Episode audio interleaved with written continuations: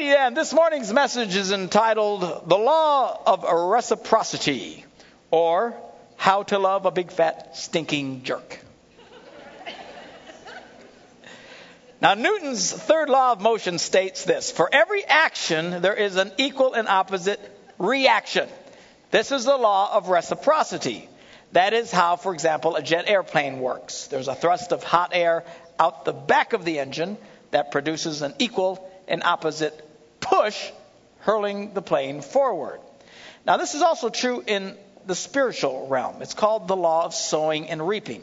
And we read about it in, uh, in First or Second Corinthians, where Paul writes this. He says, "Remember this. Why? Because we forget.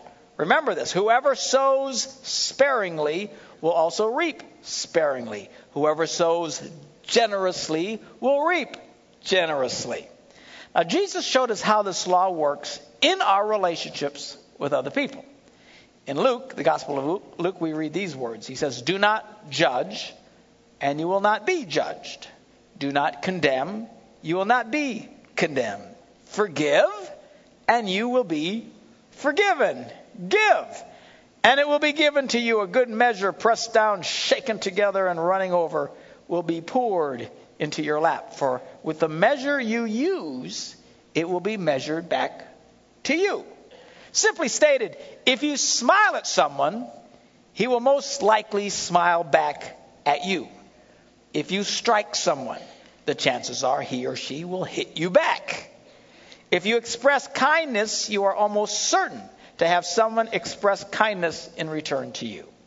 If you're critical of everything and everybody, you can expect to receive critical judgment from others. So if it's true that every action has an equal and opposite reaction, you can see the advantage of being the first one to give in your react- interactions with people.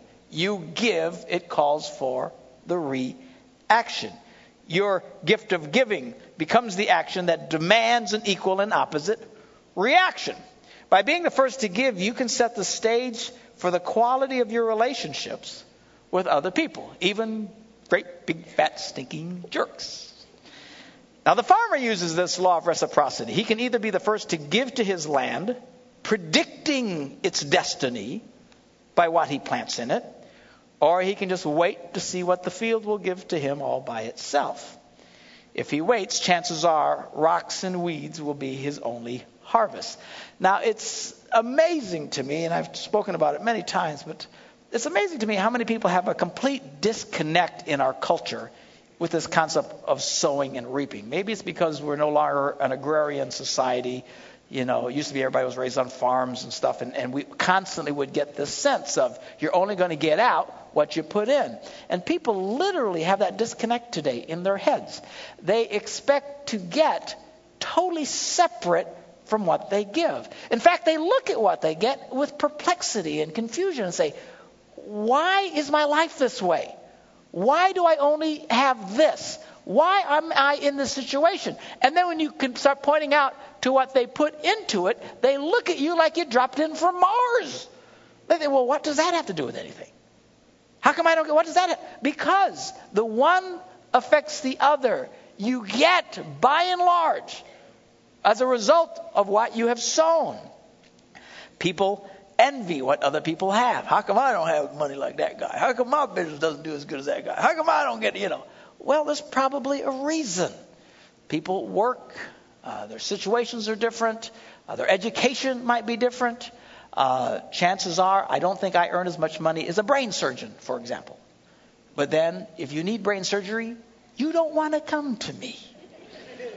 All right, so you pay more because it's a specialized field. They work harder, they prepare for. There's a reason things are the way they are, and we don't want to admit that in our culture today. We honestly don't. The last time I talked about this, I had people come up to me and well, that's, that's not true. You know, it's not fair what I got in life. Fair or not, I'm just telling you. It's a law of sowing and reaping. There's a reason why your life is where it is today you know, I, I deal a lot with married couples, and, and you know, it's, it always amazes me. Couples who complain about the magic being gone in their relationship. The fizzy swa is up and left, and they don't know why. I said, well, really? I said, Why? Do you guys spend much time with each other? No. Do you ever go on dates with each other? Yeah, back in, in 84. I'm, I'm not kidding. Complete disconnect. They spend no time with each other. They do nothing together. They do no special activities together. I know couples who vacation separately. I kid you not. Probably somebody sitting here. And if that works for you, God bless you. I don't care. But then, then you turn around and wonder, well, how come I, there's nothing there? How's that? Look at him and he, who's that? Well, there's a reason for it. You spend no time, no investment. You know, here's a big one, and it wouldn't surprise me if there's people in here who do this. I mean, it's, they're, they're everywhere. Again, if it works for you, great, but look at what you're getting. And I'm talking about couples who work completely different shifts and they never see each other. Virtually never see each other. Now, some couples do great in that situation. I know people, the less time they spend with each other, the happier they are. Literally, you know, I mean, just they got a good marriage. Just you know, hey, there you. Hey, how you doing? Good to see you. Uh, if that works for you, great. But generally, that doesn't work. I would never do that. There were times in our lives we were working and money was hard and we had to look up to see poor and it was it was awful. It was awful. And I had opportunities to take work that would have pulled me away from her and we would have hardly ever seen each other. And we said no. We'd rather been poor and keep our relationship together. You can always get money later. If you prioritize money, you'll get the money and then when you divorce, it will be taken from you then. we needed the money. You're not going to keep it, you idiot. No connection. People who just say, "Your pastor, I don't know. I, I don't feel God in my life. I, I, where's God? You know, there's no, there's no connection. What's wrong? Well, I don't know. How, how often do you pray? Huh? Do you pray? Well, when I eat once in a while, I pray. You ever read the Bible? Uh, no. But again, no connection. They get this and are confused. Why does my life stink? Because you're doing stinking things. It's just that simple. By the way, we're uh, uh, getting ready to shoot a, a, TV program. We're going to be doing a weekly TV show um, uh, this next year. And uh, what's cool about it is we shoot it all in one week for one week you're there. We're going to shoot like crazy. Right after the Manly Man Conference, I'm going to be in Nashville for a week just to shoot all these shows. But uh, and then it'll run for half a year. But uh, we got some several networks that are looking at picking it up, Christian networks. We're hoping we'll get it going that ABC Family will pick it up. That'll be very cool. But anyway, it's called Love, Marriage, and Stinking Thinking. And uh, and the reason why people are struggling so much in their marriages is because of stinking thinking. We just have stinking thinking. We have thinking that just stinks. And we get the horrible result again, but no connection between where I'm at and what I'm putting in. The law of reciprocity, big word. You get out what you put in. Now, if you are passive in your relationships with others, in other words, you don't intentionally take control with your actions, you just kind of wait, you'll only give an equal and opposite reaction to what they are doing to you. You'll only get along with those who get along with you first. You'll only be nice to those who are nice to you first. You know people like this? You'll not be able to choose your friendships because you will only befriend those who go out of their way to befriend you first. When you only respond to how others treat you first, you will be subject to everyone else's mood swings and actions. And I've talked to people before, you know, they'll say, you know, I don't have any friends. How come? Are you friendly? No.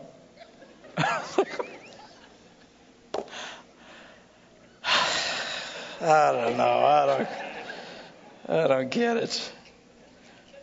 Now, I believe one of the reasons Jesus claimed it was more blessed to give than to receive. Remember, he said it's more blessed, more happy. You're better off to give than to receive. One of the reasons is because it affords you the opportunity, the advantage of control in your relationships. When you understand the law of reciprocity, you can make it work for you. You can literally predict the destiny of any relationship in your life by being the first one to give. Because the law is they have to start giving back. Unfortunately, whenever people don't receive the acts of kindness we give to them right away, though, we feel rejection and then naturally give up. We want to retreat. But if you stick it out while you're being rejected or ignored and refuse to respond to the non feedback or even negative feedback of others, your acts of kindness eventually will generate a favorable response from them. It's called selfless giving.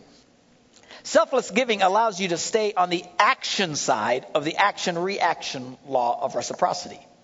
However, staying on the action side is more easily said than done, especially if you're in a relationship that has turned mean and nasty, or if you're up against a big fat stinking jerk at work or wherever you run into these people. There are some people who are so skilled at being jerks that it is extremely difficult to keep from reacting to them negatively because that's what they're putting out to you. These people are committed to a lifestyle of suspicion, criticism, anger, rebellion, complaining, etc. When you encounter a jerk, you will feel the pressure to dole out to him or her the meanness they are doling out to you. We all feel that. We all sense that. We're all pulled into that. It's part of the law of reciprocity. But this is where believers can mess up and we fail at staying selfless. Sometimes you're too weak to stand up under the torrent of negativism. It's hard to keep from yelling back at those who yell at us. It seems impossible to be kind to those who are so unkind to us. Sadly, many believers don't even think about using their faith in God to help them abort the harmful reactions that naturally arise in us when we're being treated negatively. The problem is here is that kindness, gentleness, caring, forgiveness, selfless, all these things, all these Christian traits, they're in various stages of development in us. For many of us, these traits have not yet become a lifestyle. Many of us are just getting out of kindness kindergarten. And we are facing men and women with PhDs in meanness. Consequently, young believers start out pretty good being the kind Christian when first under attack, but it seems they run out of steam pretty easily. Then they revert back to the same kind of defensive actions and attitudes that permeated their lives before they came to Christ. But even though we're not perfect, God promises that we can overcome evil. Paul writes about it in Romans. He says, Do not be overcome by evil. Easier said than done. Because when evil comes at you, it feels like it's going to overcome you. But he says, don't do that. Don't let them win. But overcome evil with good. How? By giving and putting that law into action for you. We do not have to be losers in our struggles with evil people or the big fat stinking jerks in our lives. The evil behind their horrible attitudes and actions will eventually be overcome if we keep coming back to the divine love that has been placed in our hearts by the Holy Spirit. We read about this as well. He says, Let us not become weary in doing good. Why would he write that? Because it's easy to get weary doing good. You do good, and it just feels like, oh man, when is this going to start coming back at me? And it's easy to get tired. Have you ever felt tired of doing good? Man, if good doing good was easy, what a great gig that would be. Slam dunk. Now just, just go around being nice to everybody. But it's hard. Why? Because the world's full of big fat stinking jerks that are mean. Rattlesnakes out there.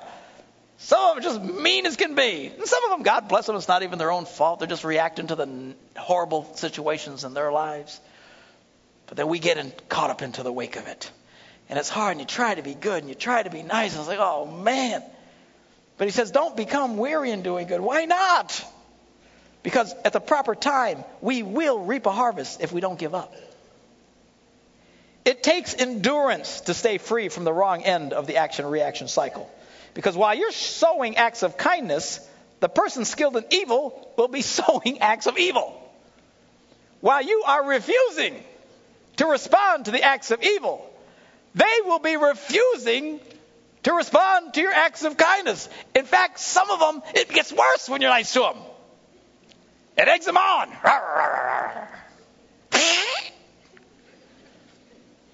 It becomes a struggle for control. The question is, who's going to win? The good flowing from you or the evil flowing from them? Well, good always wins if it is sown consistently for a sufficient length of time. Well, how long is that? It depends on how hard the person is you're trying to love. Some people are really tough, and it takes some time for them to come around. Other people, they're real easy. You know, the Bible says that a kind, soft answer turns away anger. You know, someone comes in, Aah! if you match that tone, it'll blow up. But when someone starts yelling and you respond softly, it'll actually start to turn away their wrath. Why? Because of the law of reciprocity, the power of kindness over evil. But that's for most normals. There's some people, man, they're mean all the time.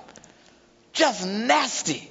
The harder they are, the longer it will take. It's just that simple. The good news is this. Paul said in 1 Corinthians, the 13th chapter, uh, we won't put it up on the screen, but it just says, love never fails. Love never fails. Well, Pastor, I tried it. I tried it. No, it never fails. Well, it failed for me. I don't think so. It never fails. Love never fails. Now, having said all this about kindness and love and whatever, there's there are two particular relationships where the kindness thing, now you have to focus with me here a minute, okay? Because this is where I lose people and then they're to be all confused. But sometimes the kindness thing you can do, particularly in very close relationships, is to be tough. It's to be tough. Kindness and just giving everybody a green light in your life isn't always the best thing. Again, the closer they are, the more this is required. For example, in dealing with children, if you let children do whatever they want, whenever they want to do it, you will raise a hellion. And it will be a disaster. In fact, such love is not love at all. The Bible says if you refuse to set boundaries and discipline for your children, you hate your children. Well, I don't believe that. I, I never discipline my children. I love my children. No, you don't. You love yourself. You love not having to do the right thing. You love taking the path of least resistance. But if you love those children, you will set boundaries for them. You will discipline them. It's not your job, by the way, to be your kid's best buddy. Are you hearing me? Your job is to be their parent. Not that you can't be friends with them, not that you can't have relationships with them. But you're not to be their buds. You're to be the mother. You're to be the father. Okay? You have to have lines in the sand. And for the love of heaven, don't quit parenting too soon. What I mean by that is, you know, they finally get old enough, about 13 or so, and they finally quit pooping their pants and can get themselves dressed and can take care of themselves. A lot of people, oh, thank God. And they quit dealing with them and they quit taking their hands. Don't do that. That's why so many kids get to be such a mess, teenagers. Don't quit parenting too soon. Stick it out. You just got a few more years to, to finish it out and do the job right. So, yeah, there you go.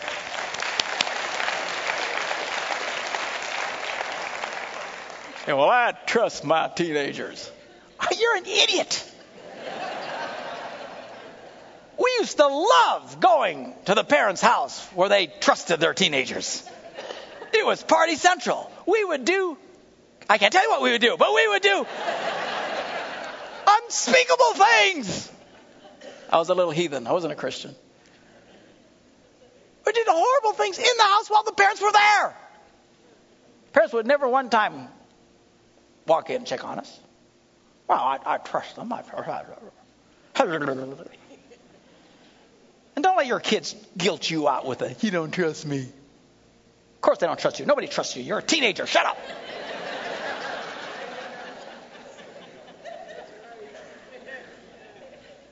you don't trust me.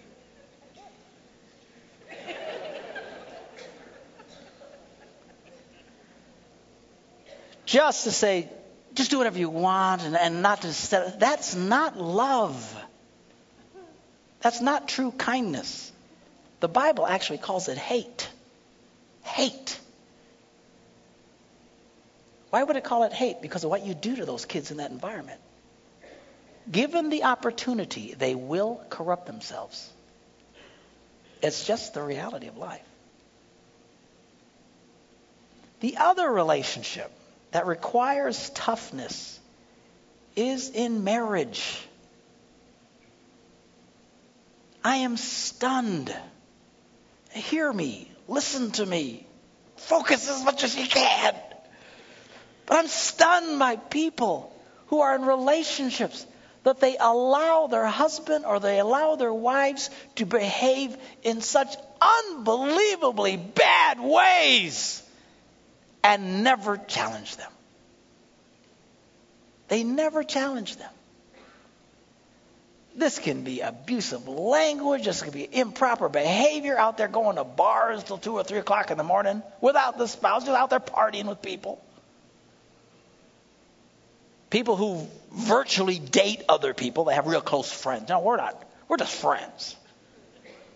Yeah, really? I call it dating. Spending the same time, going to lunch, hanging out, sharing, talking, connecting. And the, and the spouses say nothing. They say nothing. They think, well, well, the kind thing is just, just to love them. No, no, no. That's not the kind thing. It's hate.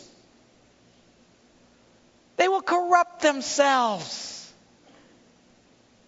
The reason why so many people behave so badly, quite frankly, is because they can. And I hear just unbelievable stories, stuff that just.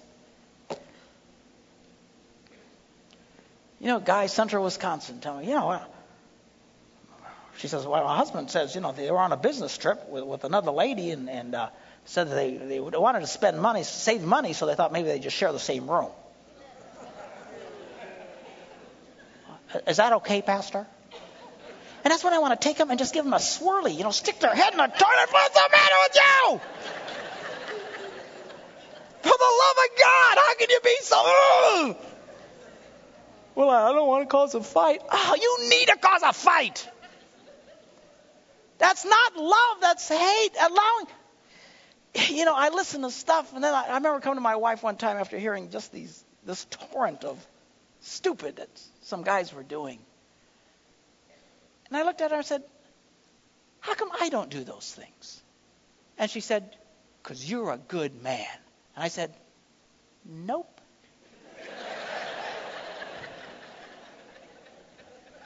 she, she said, she said, Why? I said, Because you would kill me.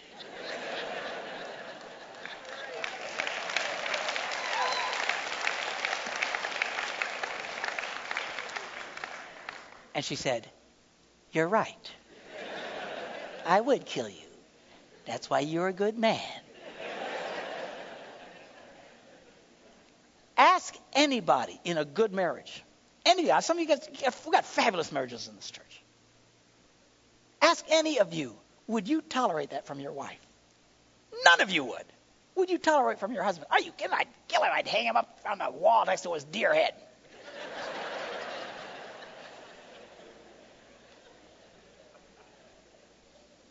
But it's the relationships that fall apart where one spouse doesn't do anything. And they're weak. And they think that kindness is just be nice and put up with their I can't say it, but put up with it. And and, and, and all this and, and this is kindness. This is this is that's not kindness. It's not it'll spiral out. So, well, I'm afraid. I, am afraid to confront him. I'm afraid to leave him. You know what's so odd about that is they'll leave him eventually anyway. Your husband will eventually walk out on you. Your wife will eventually walk out on you. It'll be over. And you know what's sad? Is when you when they finally walk out, then the, the, the offending spouse, when the offended one finally walks out, then the offending one starts to cry. They do, 98% of the time. And I say, what can I do to save it? What can I do to save it? And they're willing to. They, this one finally gets them where they want, but they don't care anymore. How many times? There's people sitting here right now. I know you. The spouse wants to say, I don't care. I'm, I'm not doing it anymore. I'm just not doing it anymore. Oh my gosh, if you would just do that while you still cared. If you guys would confront each other while you still care, you could save your marriage. You could save your relationship. The kindness thing you can do, the most loving thing, and do you do it nicely, not yelling, not screaming, not cursing. Just say, if you're going to do that, I won't be home when you get back. See, I'm really against divorce. I think it's destructive and horrible. It rips people's lives apart. I'm a big fan of kick the bum out. Stick him out for a while. Let him hang his own underwear for a while and feed himself. And let your wife feel the embarrassment of all of a sudden the husband isn't there anymore. It jerks the slack out of people. You've got to get tough while you still care. If you don't, you eventually will get to. That's the irony of it. They all eventually do it. But only when they don't care anymore. And then you can't save it. We've got to stop this insane cycle. Confront why you care. And it's tough for people. I know it's really tough. And you need, you need to come get some advice and wisdom if you're not sure what to do. Check with us. We'll be more, more than happy to talk with you. Or talk to someone who's got a great marriage. They'll tell you. Ask them what would they do? How would they deal with it? And I'll give you, you know, I'm not, not going to literally kill people and hang them on the wall, but you know what I'm talking about. They'll give you some advice. A lot of you need advice even when you get tough because a lot of people don't get it. I had one lady, I preached this message once a couple of years ago, and she came to me, I, I like what you preach. I'm leaving my husband. Really? Yeah, he went hunting on Saturday, and I didn't want him to go till Sunday.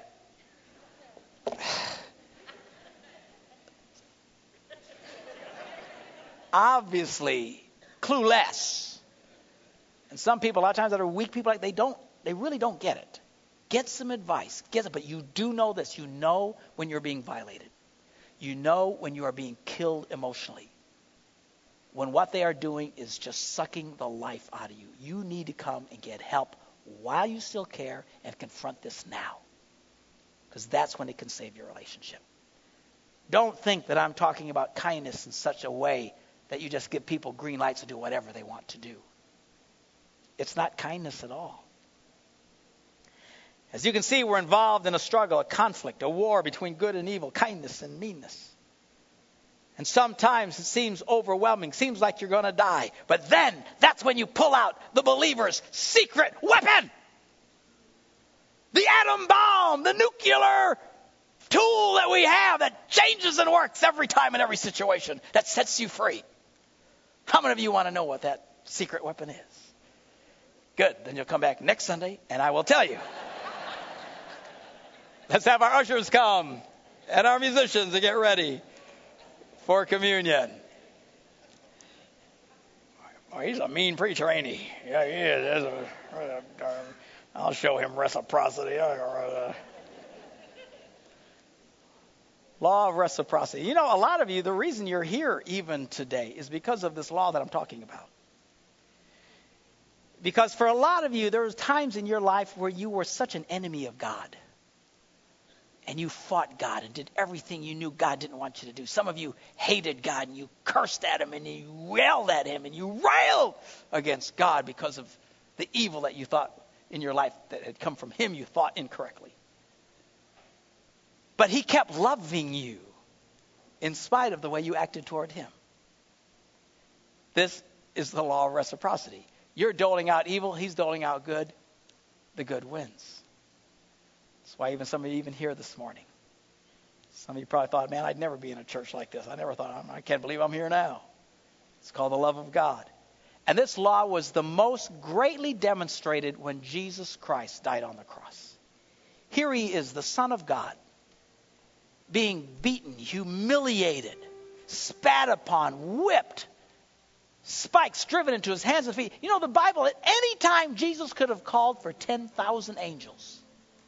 He could have crushed them all like a bug.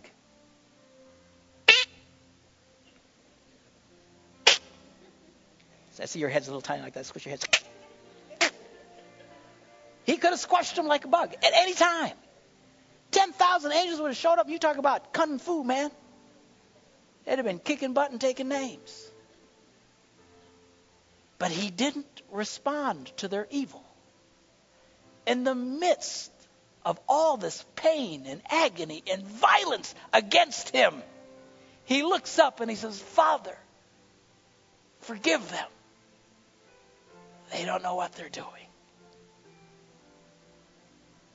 That's the power of love. It was that love that makes possible for us to be forgiven of our sins, to have relationship with God, to have God moving in our lives. That incredible love that will change your life. The love of God in the midst of horrible, horrible circumstances. That's what we celebrate now as we take communion. His body broken for us that we could be whole his blood shed so we could have forgiveness of sins. I'd like us all to bow our heads in a word of prayer this morning. If you're willing to turn away from the wrong in your life and put your faith in Christ today, you can begin your life of faith. Just pray this prayer along with us. And if you'll mean this from the bottom of your heart, you can experience this wonderful love that I've been talking about today. Let's pray together. Say, Dear Jesus, I believe you are the Son of God that you loved me so much. You went to the cross. You took my punishment. I ask you to come into my heart. Forgive me of my sins. I surrender my life to you. Amen.